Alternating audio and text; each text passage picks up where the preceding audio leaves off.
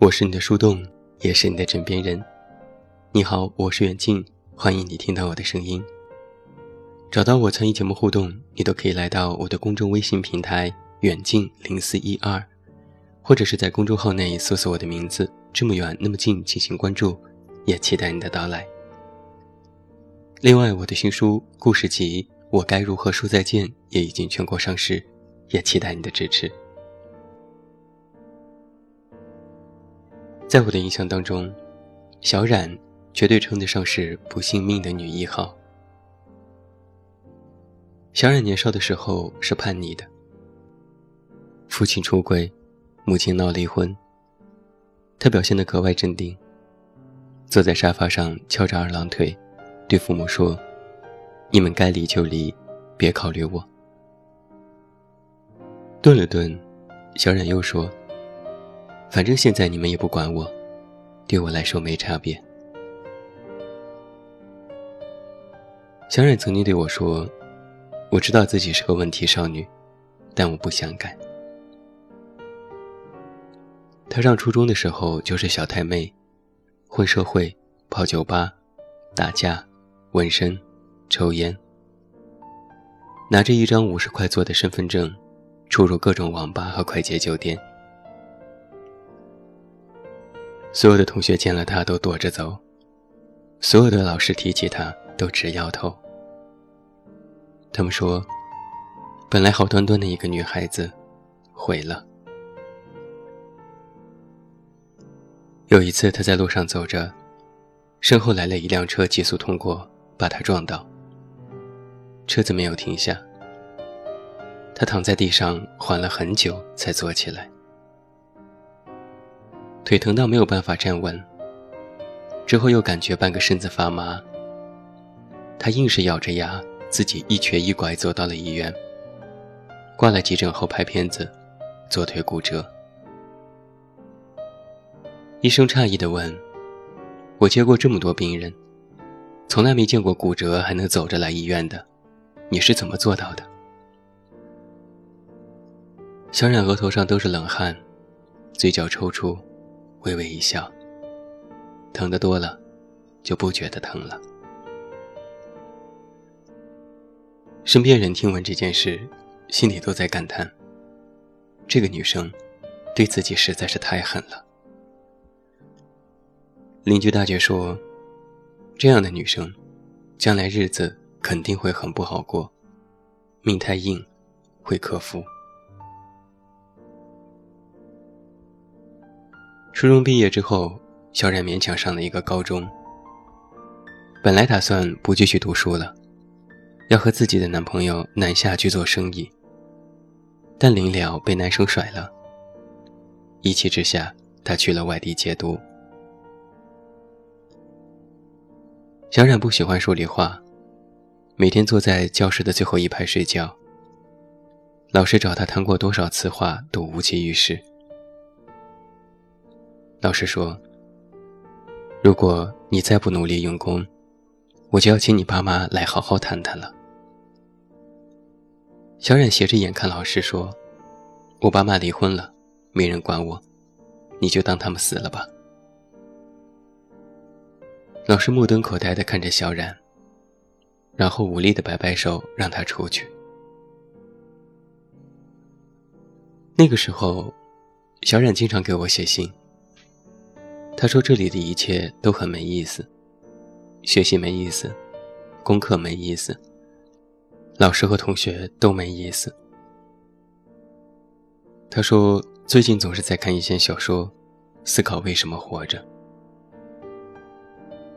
我给他回信，笑他要变成一个哲学家了，然后又苦口婆心地劝他：“真的要努力学习，不然真的没有出路。”后来，小冉就再没有给我回信，我们之间断了联系。直到那年高考结束之后，小冉给我家里打电话，告诉我他考上了大学。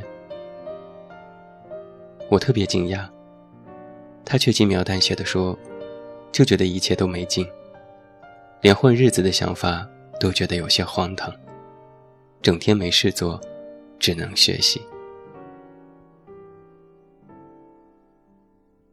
小冉考上了西北的一所大学，学中文系。她又谈了好几个男朋友，都是无疾而终。她在 QQ 空间里写日记，写过这样的一段话。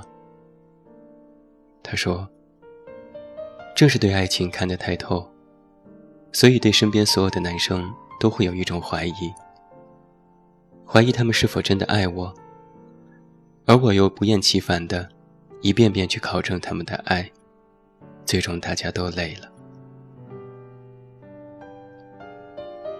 他有时到我的博客留言：“我最近在拼命打工攒钱，想去外面旅行，你说我去哪儿好？”那个时候，我只是一个只知道钻在宿舍写酸字的穷学生。我想当然的回复说：“去西藏啊。”那里是一片净土，会净化你的心灵。过了两个月，我收到了小冉从西藏给我邮寄的明信片，上面模糊的字迹写着：“这里的天，蓝到没有办法想象。”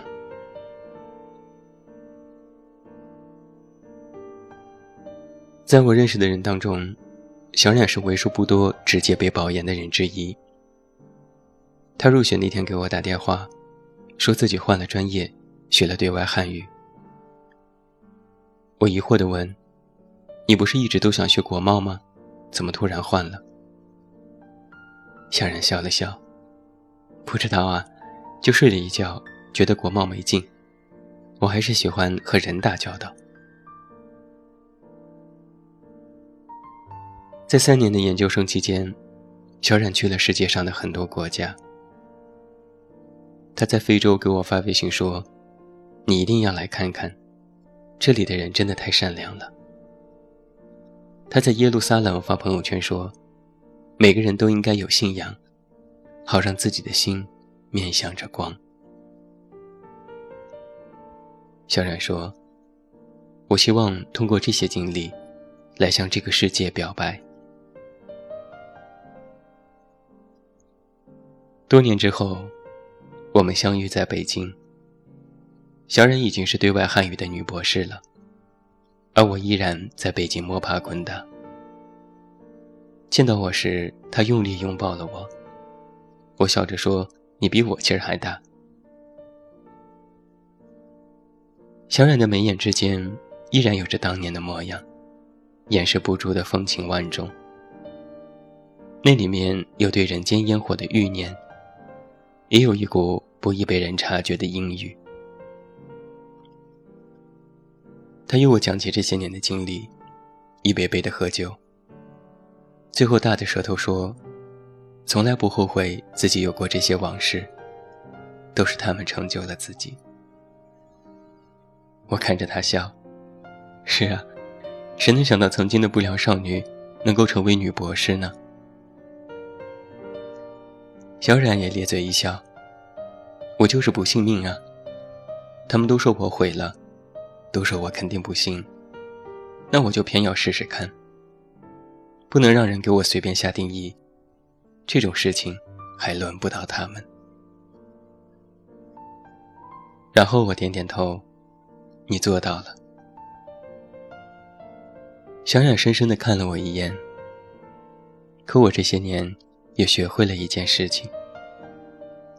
我问是什么，他叹口气说：“我曾经非常厌恶自己的家庭，厌恶这个世界。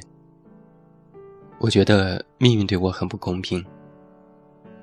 我从小喜欢舞蹈，喜欢钢琴，我也曾经是乖乖女。都是父母离婚让我变得叛逆，所以。”我一直觉得这是我的原罪。他说：“我一直都在逃避，不想面对自己的过去，也从来没有对自己满意。我不信命。我以为自己改变这一切，付出过那么多，见识过那么多，却发现……说到这里，我忍不住接了他的话。我说：“命里有的，是无论如何都没有办法逃离的。”小冉抬起头看着我：“你懂。”我说：“是的。”每个人都有过去，或许无法面对，或许不愿承认。很多人都以为自己尽力而为，就能够摆脱那些曾经。到了最后才知道，有些东西是无法摆脱的。也有人将希望寄托于未来，以时间为借口一再推脱，但实际上。有些事情无法被动的交于时间处理，拖延只会让它变得恶化和腐烂。不是用力逃避了，过去就不存在；不是用尽全力了，你想要的就能实现。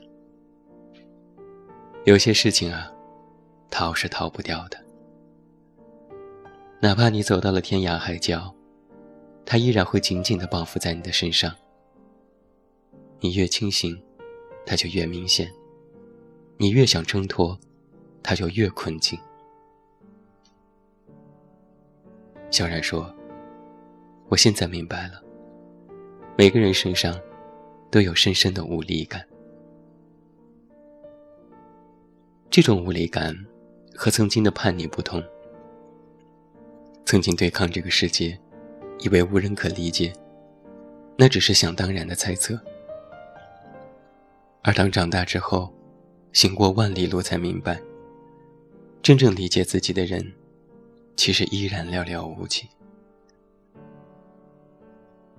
曾经一事无成，只是自己没有努力。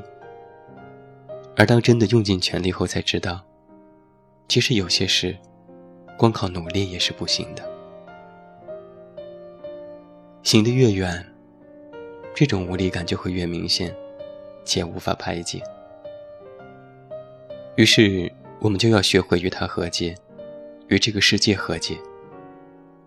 以前我们不知道自己想要什么，或许现在和将来也未必清楚。但是你必须清晰的知道这样一件事，就是我到底不要什么。有一首歌曾经这样唱过：“能安慰自己的人，比较容易快乐。”曾有句话说：“事在人为，人定胜天。”非常直白地证明了自我力量的伟大。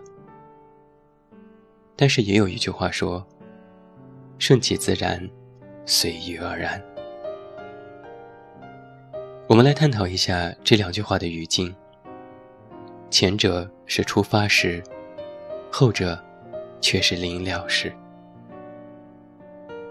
一件事情的开始，我们要用尽全力，我们要拼，要搏，要玩命一样的去争取。但最后，获得了就获得了，没得到，没得到，也就这样吧。很多事情，你可以尽力。但别强求。只有一个前提，你一定是用尽全力的，这样无论有怎样的结局，你都不会后悔。小冉说：“我信命，但我从不认命。”我说：“你只管活得精彩，老天自有安排。”我们只能尽力。剩下的，看命。最后，祝你晚安，有一个好梦。我是远近，我们明天再见。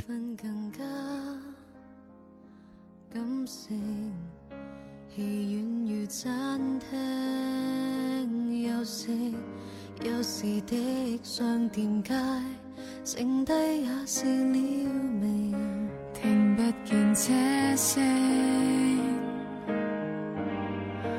你的言语特别地动听，看不见夸张灯饰，一个人连寂寞亦都尽永。Fly away，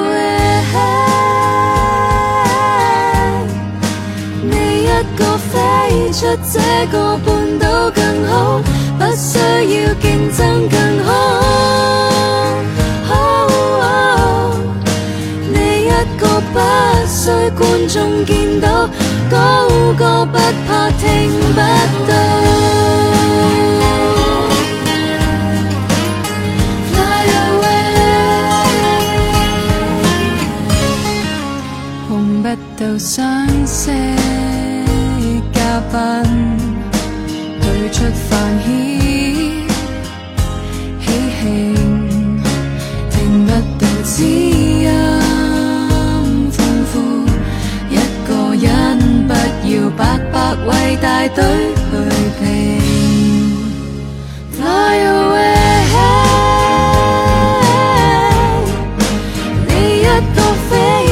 这个半岛更好，不需要竞争更好。你一个不需观众见到，高歌不怕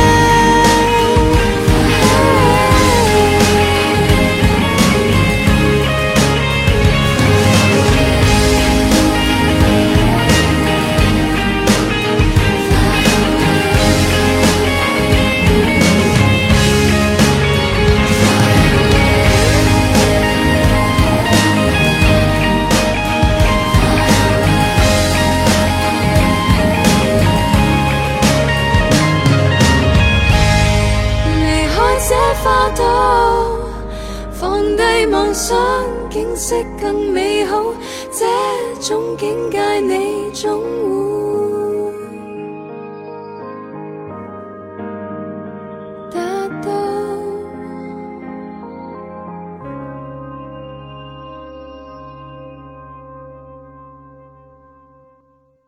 本节目由喜马拉雅独家播出。